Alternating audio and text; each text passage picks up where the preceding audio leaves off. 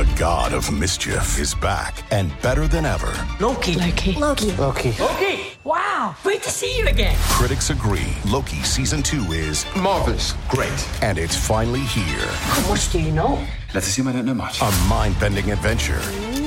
Spectacularly cinematic. I've been waiting for a moment like this. It surpasses all expectations. A little over the top, don't you think? I thought it was spot on. Loki season two now streaming only on Disney Plus. You are listening to Habsent Minded, brought to you by Habs Eyes on the Prize.com.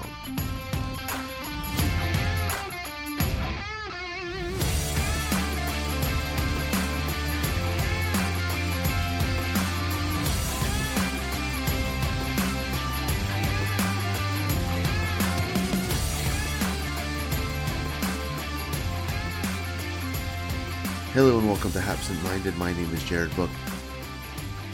We knew this was going to happen. We knew that as soon as we stopped recording, Patrik and I, on our special episode for the Jesperi Kotkaniemi offer sheet and the Canadiens choosing not to match, we knew that there was going to be another trade. We didn't necessarily know it was going to be within a, an hour or so, but it was. So here's another solo edition of Habsent Minded Extra after Patrik had an episode last week when the offer sheet was made official. Christian Dvorak. The name doesn't sound as positive as Jesperi Kotkaniemi, or should I say the idea of Jesperi Kotkaniemi. And it doesn't have the same ring as even someone like Phillip Danault, who the Canadiens obviously, you can make the argument, should have probably kept in the organization knowing what we know now. Of course, we didn't necessarily know at the time, and you can argue that it, it you know, it, it it's it's regrettable at this point, and, I, I'm sure maybe even Phillip Danault feels that way, because where he would have maybe seen himself as third in line behind Nick Suzuki and Jesperi Kotkaniemi, he would have been probably second in line behind Nick Suzuki. So it, it's going to be interesting how that goes forward. But let's talk a little bit about the new Montreal Canadiens addition uh, in Christian Dvorak he's not the name that necessarily would have wanted if, if you had your choice of the centers available. Meaning, you know, Jack Eichel, Evgeny Kuznetsov, maybe even someone like Tomas Hertl, who is probably not going to get an extension in San Jose. But what they did get is they got somebody who can play a little bit of a part of what Nick Suzuki did a year ago play a little part of what Phillip Danault did a year ago. And if you expect Jake Evans to play a role that either Jesperi Kotkaniemi or Phillip Danault played a year ago, then the Canadiens are not much worse off than they were. I don't think that the Montreal Canadiens in, nine, in, in 2021 22 are worse off with Christian Dvorak over Jesperi Kotkaniemi whether they're much better off is is is a different is a different story. But when you look at this team, I, I do think that there's an opportunity to be interesting, and and I think this is going to be a little bit of shift a shift from where the Canadiens were, even four months ago when we were talking about the Stanley Cup final. This is a team now that is looking to outscore you rather than outdefend you. Part of that is because Phillip Danault is gone. But part of it is just because of who they have on their team now. You don't add a, a Cole Caufield or a Mike Hoffman or even a, a Christian Dvorak if you're looking to necessarily hold teams to 2 1 games And the hope I, I, I, I would guess is that you get a bunch of power play goals, whether it's from Mike Hoffman, whether it's from Cole Caufield, whether it's from Christian Dvorak, who had a, a lot of power play goals a year ago in Arizona. So the, the hope is that the, the power play ends up being very good and that the difference in the goals that you score on the power play end up more you're adding more goals rather than subtracting you know adding more goals for to offset what you might get in more goals against without Phillip Danault and, and and without Shea Weber. Let's let's be honest here. It will be interesting to see what Dominique Ducharme does. He has a lot of options and I think that a lot of people who don't like this trade off are looking at it for the player that they wanted Jesperi Kotkaniemi to be, rather than the player that he was. That's not to say that he will never get to the player that people expected of him when he was picked third overall, what people expected from him even in his first NHL season. So for me, it, it's hard to separate the two. But at the same time, you know, Christian Dvorak was on a junior team in the London Knights, who was he was the captain of the a team that had Mitch Marner, Matthew Tkachuk. It had Robert Thomas, who was a little bit younger.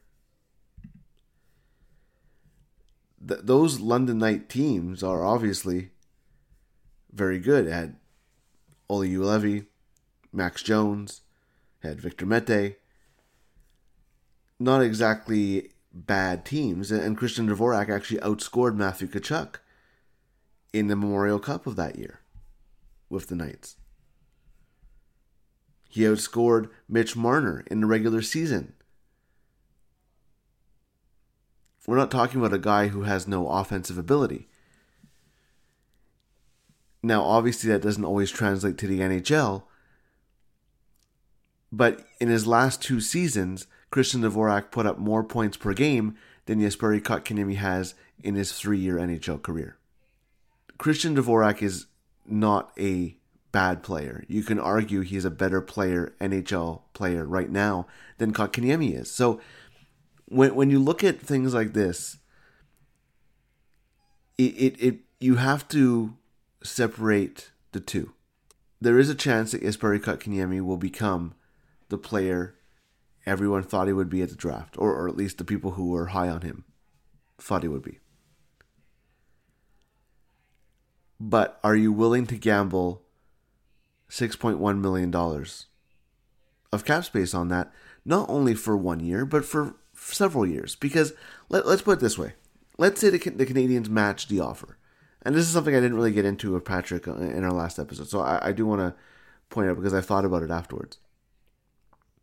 Let's say you match the six point one million dollars, and the Jesperi Kotkaniemi doesn't take the step forward this season that you expect him to. You have two options. You can either qualify him which he would likely accept because he won't sign when his value has gone down. He won't sign a a, a long term deal at less money, or at least what, what Marc Bergevin would be willing to pay for him. So if you don't want to do that and get locked into another one year contract, the only other option is to not qualify him, which makes him an unrestricted free agent. So in in a year from now, Marc Bergevin would put potentially, or whoever takes over as general manager of Canadiens, as Marc Bergevin is in his last year of his contract and is yet to sign an extension. But whoever would be the general manager of the Canadiens next July would have to decide whether they wanted to pay Jesperi Kotkaniemi around $6 million or let him walk as an unrestricted free agent just a year after they could have gotten a first round pick and a third round pick for him. So it, wasn't an easy decision. And, like I said to, to Patrik in our earlier episode, and listen to that if, if you haven't, because it's, it's it's not too out of date because we did talk about more Kotkaniemi than than Dvorak.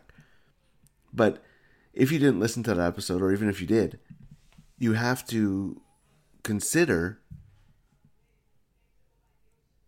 what you value Jesperi Kotkaniemi. And obviously, Marc Bergevin was not sold on him, either because of you know him, him trading him, or they, they couldn't deal with the development in, in a contention uh, situation. And look, the playoffs are a perfect example of that. They didn't feel that he was better than Jake Evans. They didn't feel that he was better than Eric Staal in, in the postseason. And they scratched him. So if you don't feel like he's there right now, why would you pay him on the hope of that? And, and that's what Carolina is doing, but the Carolina is in a different situation.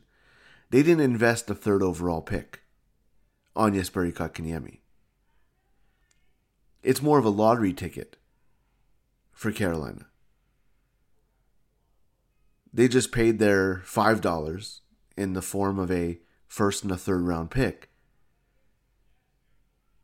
Whereas the Canadiens have invested and can't afford to lose him for nothing. If, if Carolina does not choose to qualify Jesperi Kotkaniemi at the end of next season because he didn't perform and they don't feel that he's they couldn't come to an agreement on a long-term deal or whatever then all they lost is a first round pick and a third round pick the Toronto Maple Leafs lost a similar amount to that for a few games of Nick Foligno. It's worth the gamble for them. But the situation is different for Marc Bergevin. And I, think that's what we saw with the decision not to match. So, what will Christian Dvorak bring to the Canadiens? I think he's going to bring a little bit of Nick, a, a little bit of Nick Suzuki in terms of his ability offensively, especially on the power play. And I think he's going to bring a little bit of Phillip Danault. He's not going to be a shutdown, surefire defensive center, but he's not going to be a player that can be exploited either. He can kill penalties. He can play on the power play. He in in a way, he's what people wanted Kotkaniemi to be. But wanting something to be a certain way is not necessarily what's going to happen. The reality is that between weird COVID years, weird, you know, coaching changes, between injuries, whatever it was, Jesperi Kotkaniemi never took a step up after his rookie season. He has been good in the playoffs. He was very good in, in, in the two playoffs, the last two years. But but that consistency was not there. Will Christian Dvorak be better? That's that's to see, but he has been better at the NHL level. Did the Canadiens pay a little bit over what they should have? Possibly. But they had the picks to work with. Uh, you know, the worst case scenario is that it's the 11th overall pick. That's not a game breaker when you have an, another first round pick in the draft and two second rounders. It's not the end of the world but it was important for Marc Bergevin to get something out of this and not just hope that Jesperi Kotkaniemi could take the next step because they've been hoping for the last two years.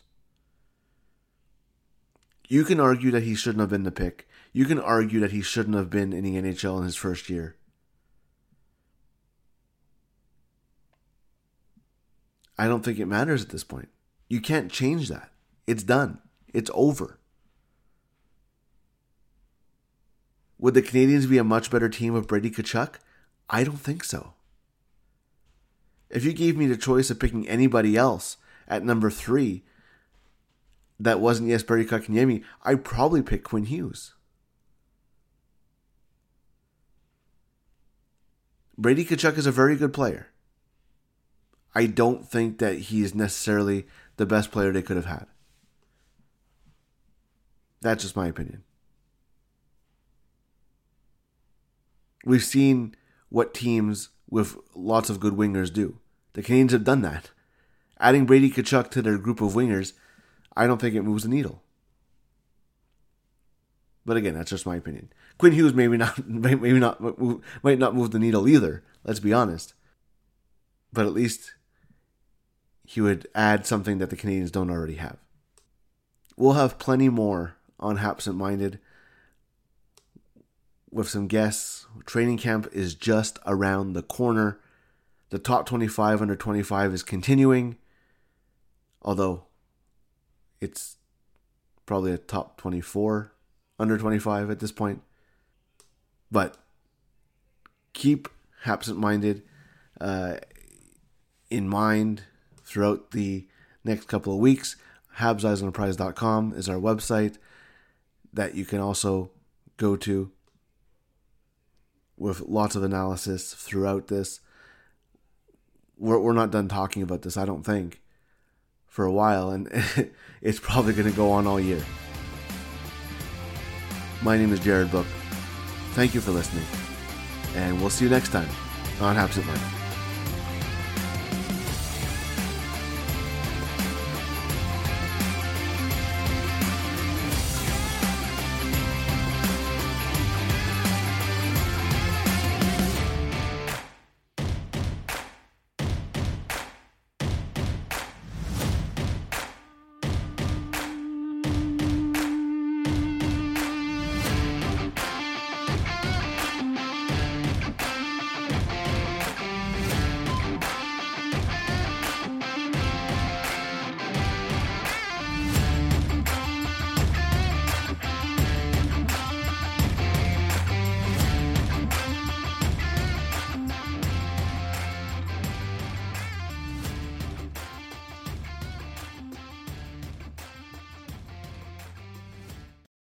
For the ones who work hard to ensure their crew can always go the extra mile, and the ones who get in early so everyone can go home on time, there's Grainger, offering professional grade supplies backed by product experts so you can quickly and easily find what you need.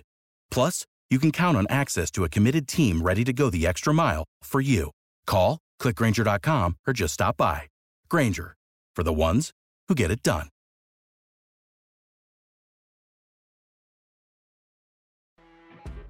You know, when you're listening to a true crime story that has an unbelievable plot twist that makes you stop in your tracks? That's what our podcast, People Are the Worst, brings you with each episode. I'm Rachel. And I'm Rebecca. We're identical twins who love true crime cases that make you say, didn't see that coming, and we hate the people responsible for them. Listen to People Are the Worst now on Apple, Spotify, or wherever you get your podcasts.